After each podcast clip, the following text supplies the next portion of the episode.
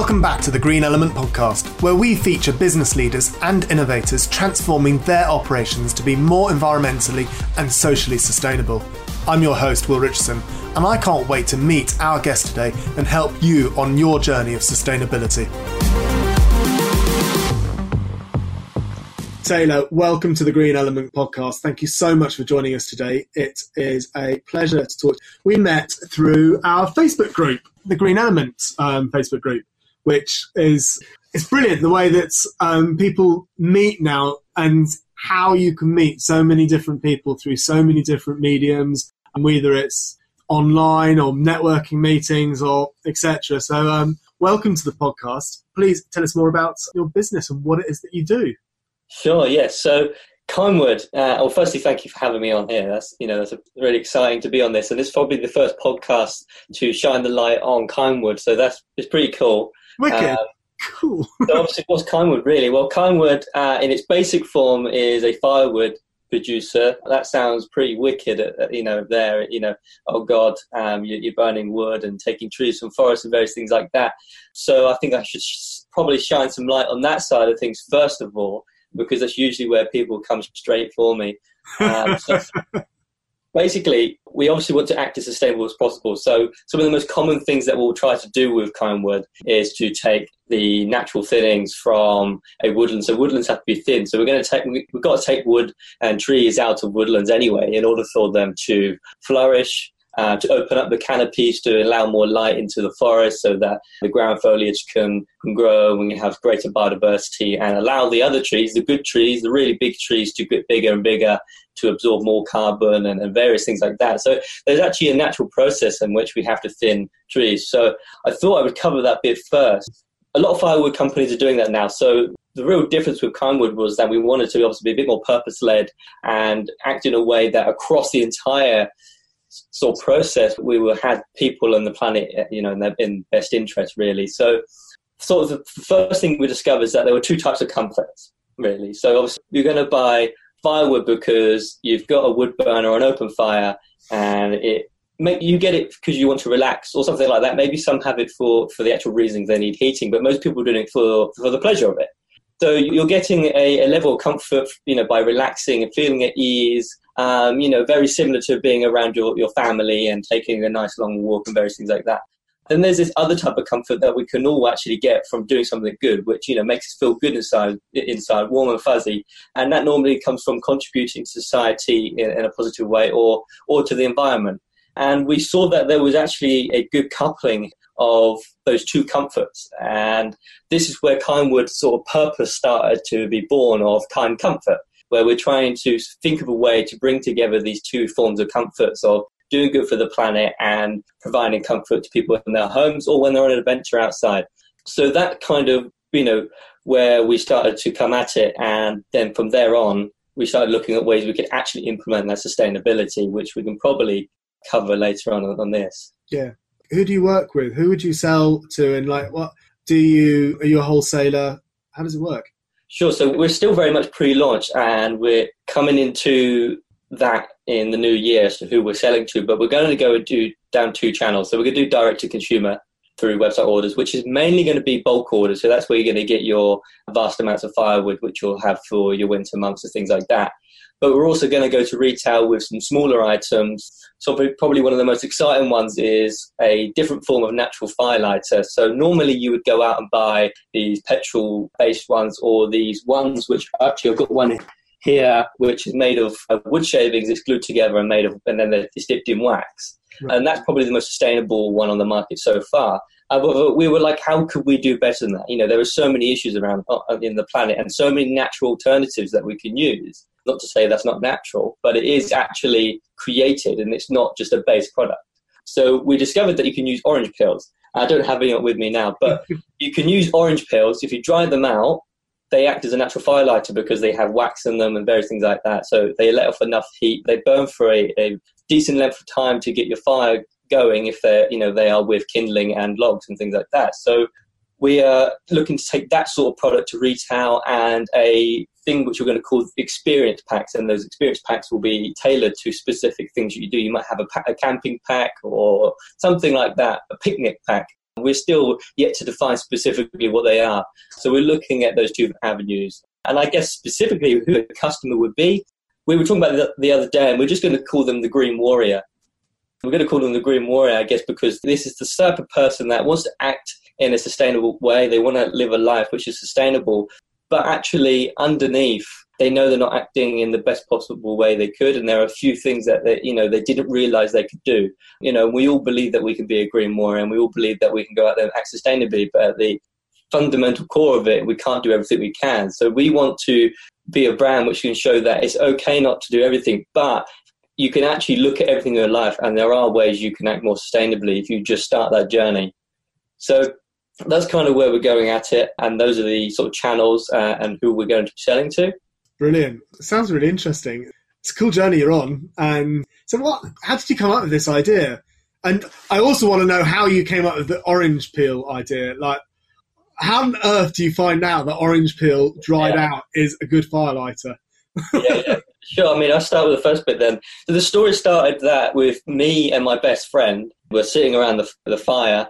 Uh, I think it was actually a summer's day or an evening, and we had a fire pit outside, and we were both just sitting there wondering why you know both of us were so fascinated by it. You know, for something that is dangerous and various things like that, why are we so easy with it and, and feel relaxed? Um, we wanted to understand whether it was just us or anyone else. So we looked into it and we discovered that cultures in all around the world just find fire strangely comforting. And that's when we dived into this two these two worlds of comfort as we call it.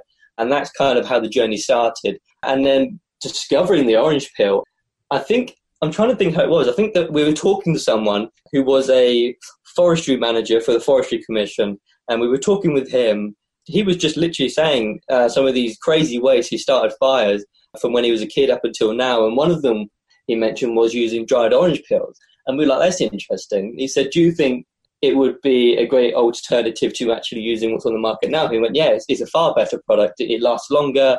You, you, know, you're tackling a food waste issue and various things like that. So we thought, okay, we need to get on this and we need to bring it to the market because literally no one, we cannot find anyone who's actually offering this as, as a, an alternative to what there is right now. And we want to be able to tackle some of these issues that we have, like food waste. You know, who would have thought in a, I guess, a fuel industry, you could tackle an issue like food waste? And you can. Obviously, they're doing it in, in biomass and biogas, but at home, we can do the exact same thing by taking orange peels, which we're doing in partnership with a juice company in Shropshire uh, called Be Fresh. Uh, they will be providing us with their surplus orange peel waste, and we'll be taking that, drying it ourselves in a kiln, and then using it and taking it to the market as a, an alternative to start your fires, you know, whether it's at home or out and about. Brilliant. Is it good? You've obviously tried it yourself, and um, does it work much better? Yeah, it is really good. And believe it or not, it leaves your house smelling unbelievably, unbelievable. Like, just imagine the smell of orange just flooding through your house. Yeah, how funny. It's kind of like incense and fire at the same time. Yeah, it's great, and uh, and one thing as well as well is that it lets off uh, significantly less emissions and gases than if you use, were to use newspaper or something that else is covered in wax and various things like that. I mean, it releases far far less of it. Cool, brilliant. What would you say your super, business superpower was? Well, that's a great question. I, I definitely think it will be providing comfort to yourself at home. Okay.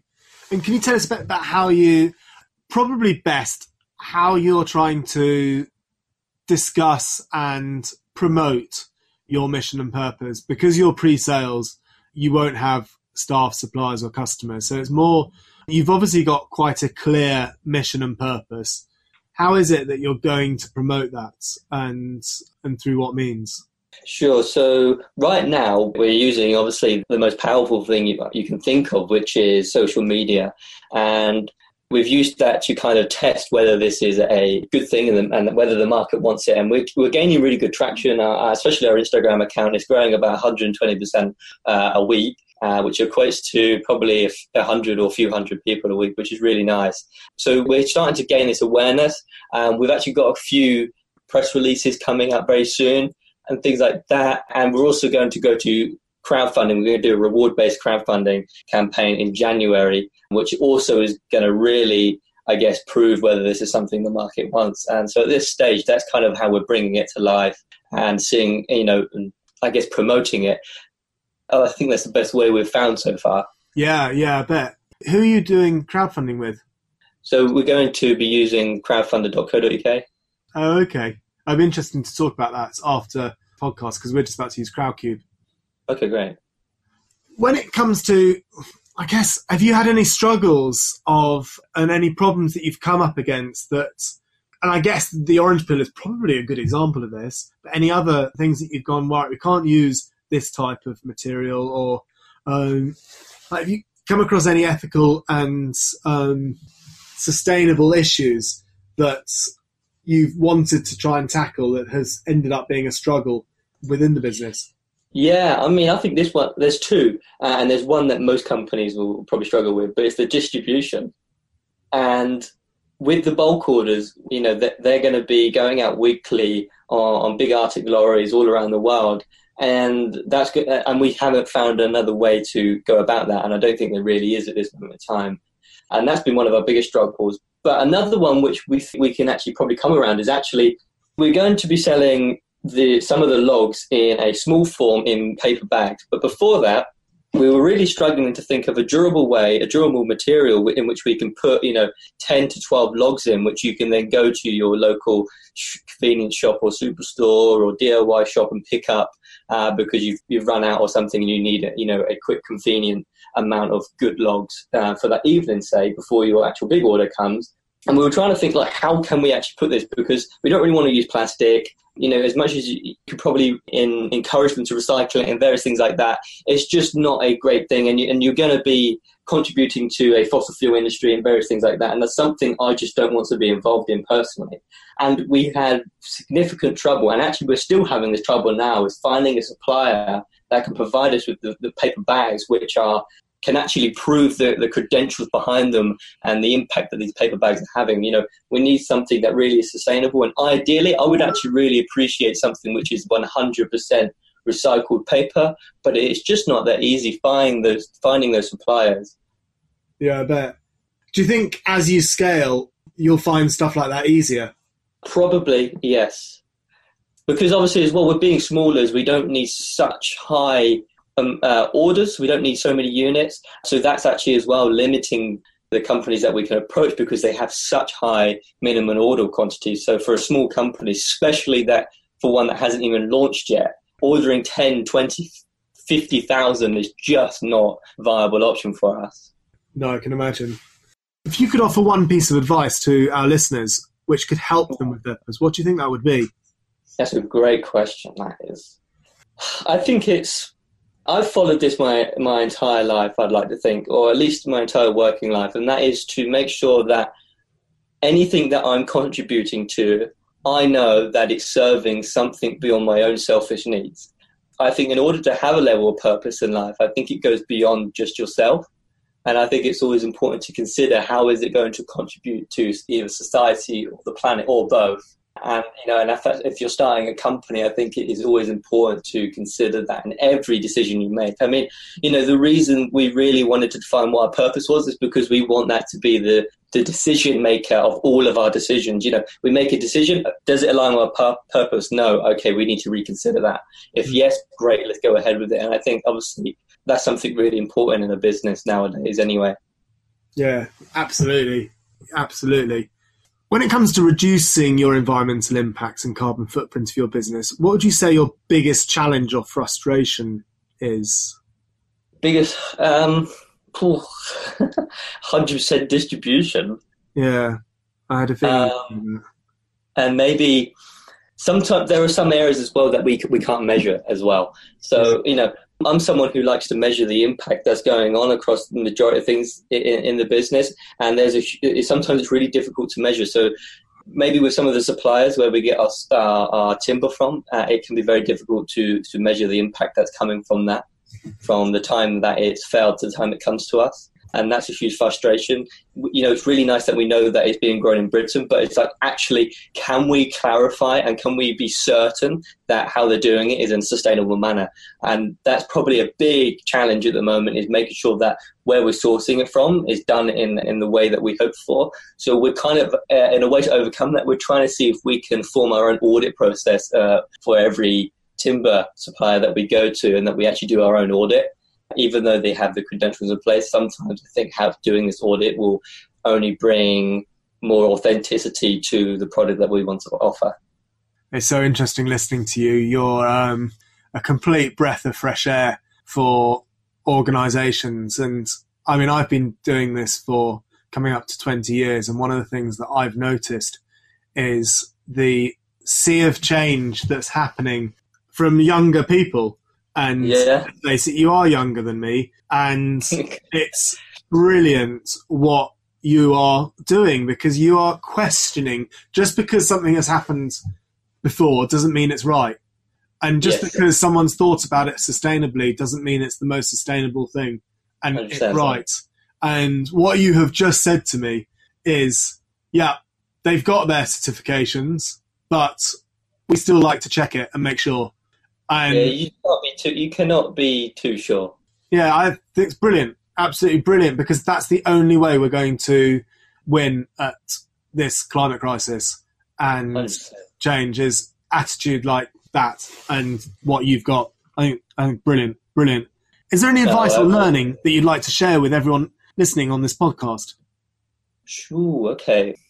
God, uh, that is a good question. Any any learnings or findings I'd like any advice? I, I think it is, you know, it goes back to what I said earlier, is is always to define the purpose and, and lead with that and you make every decision on that because ever since you know even my own internal purpose which is about enabling everyone to overcome barriers by simply coming together that's my own purpose by by coupling that with a career purpose as well i think it, it just gives me a huge drive to achieve something. You know, it's not just about the goals, but it's about having that purpose, which keeps you getting up every morning. And sometimes you, you can forget about it, and especially and if you don't have one, and then you actually figure out what your purpose is, you almost wonder like, how did I function without a purpose? And I think by having that purpose, you'll be amazed at the, the, the things that you can achieve and, and the things that you'd be open to and the things that you'll end up questioning too. I think so many people will say this, and it might get old and it might get boring listening to people tell you to define your purpose. But I think, like all of us who have defined it, will will keep saying you it will surprise you what can happen to you when you figure it out. Yeah, no, I agree. I agree. What's the best way that we can connect with you and learn more? Sure. Every, anyone's welcome to email me, tweet me, DM me on Instagram, you know, all the young things. And I'm happy to give my details uh, to you so that they can find them easily on brilliant. the podcast. Brilliant. Thank you so much for today. It's been absolutely brilliant talking to you and listening to what you're up to. And maybe we could get you back on in a year's time to find maybe, out yeah, more about your journey if you're interested in that. That'd be great. It'd be a nice milestone. Wicked. Cool. Well, let's do that then. That'd be awesome. Great stuff. Uh, well, thanks for having me on this. No problem at all. Thank you so much for listening to the end of this episode of the Green Element podcast. Do take a moment and share this with your friends and colleagues and rate and review the podcast wherever you get your podcasts. I'd love to know what has been your biggest takeaway from this conversation. What are you going to do differently? Please share your thoughts across social media and tag us so we can see them too at GE underscore podcast. For links and show notes for this episode, visit our website, greenelement.co.uk forward slash podcast. Thank you again. I hope you will join me on the next episode and together we can help create a better world.